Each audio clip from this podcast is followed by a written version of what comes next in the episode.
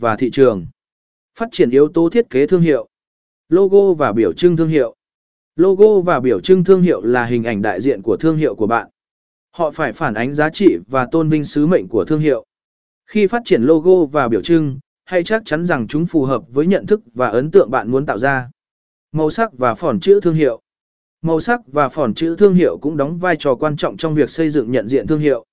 Chúng nên phản ánh phong cách và giá trị của thương hiệu. Hãy xác định một